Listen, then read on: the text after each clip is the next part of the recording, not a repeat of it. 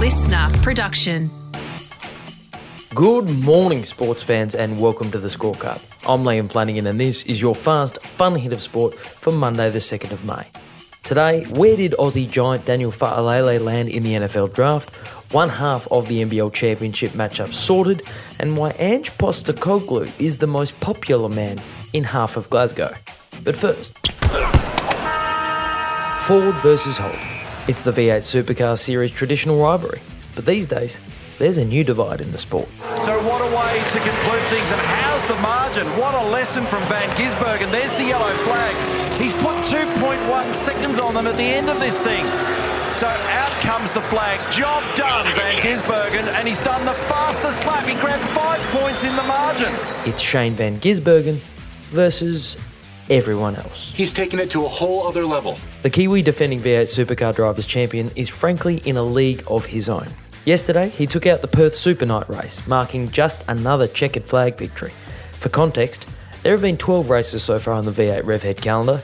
Guess how many SVG has won? Can I have some time to think about it? No, you can't, because it's 8.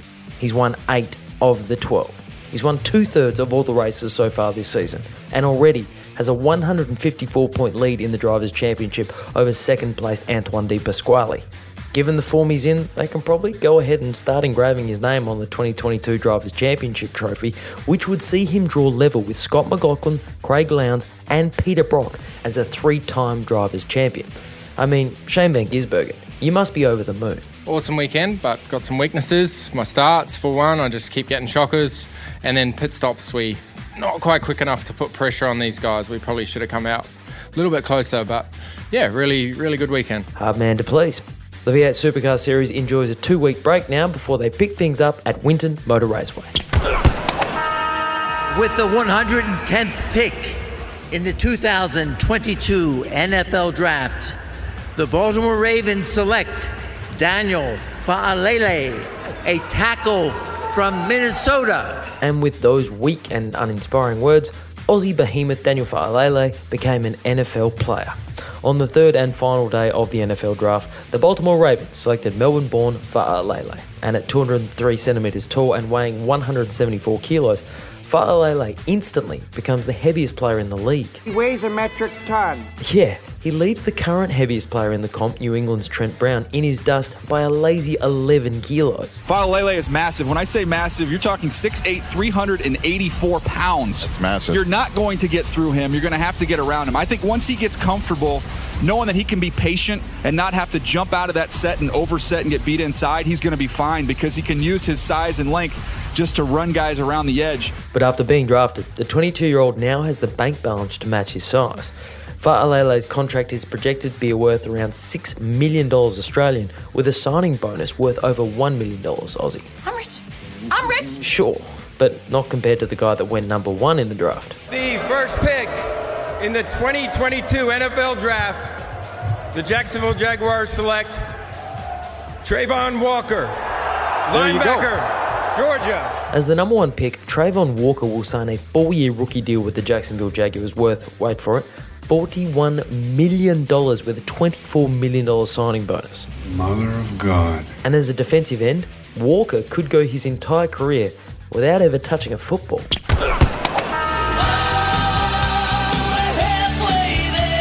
Halfway there indeed. One half of the NBL Championship Series is sorted after the Sydney Kings booked their spot in the basketball big dance. They won 13 straight to get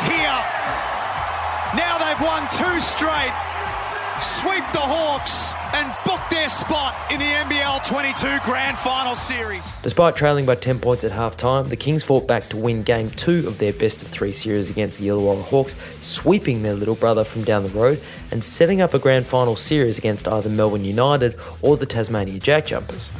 Led by league MVP Jalen Adams, the Kings will now have the opportunity to avenge their 2020 final series loss against the Perth Wildcats. Why, wow? Oh, if you don't remember, the Kings were trailing 2 1 in the best of five series against the Wildcats in 2020 when COVID hit, prematurely ending the series.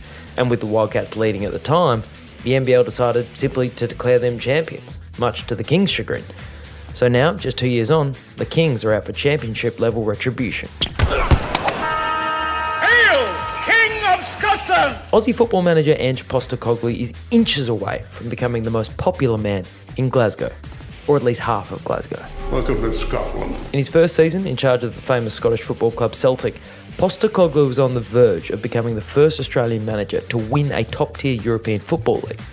Postecoglou has already won the Australian A League with the Brisbane Roar and the Japanese J League with the Yokohama F Marinos. And going into last night's Old Firm derby against arch rivals and defending Scottish champions Rangers, Celtic sat six points clear at the top of the table with a healthy plus 19 goal difference to boot. A win would have handed Postecoglou and his men championship glory, and they got off to the perfect start. Midas cross!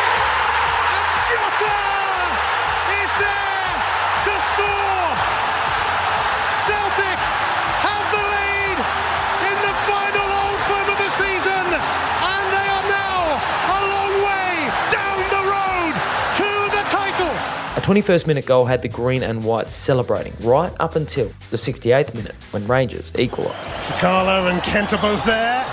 Sakala! What a finish from Fashion Sakala! But despite the draw, Celtic still hold all the cars in the Scottish Premier League title race with just three games left to play. Meanwhile, Aussie Ange might want to start practicing a victory speech. It'll be great. And that is your fast fun hit of sport for Monday, the 2nd of May. I'm Liam Flanagan. Catch you tomorrow on the scorecard. Listener.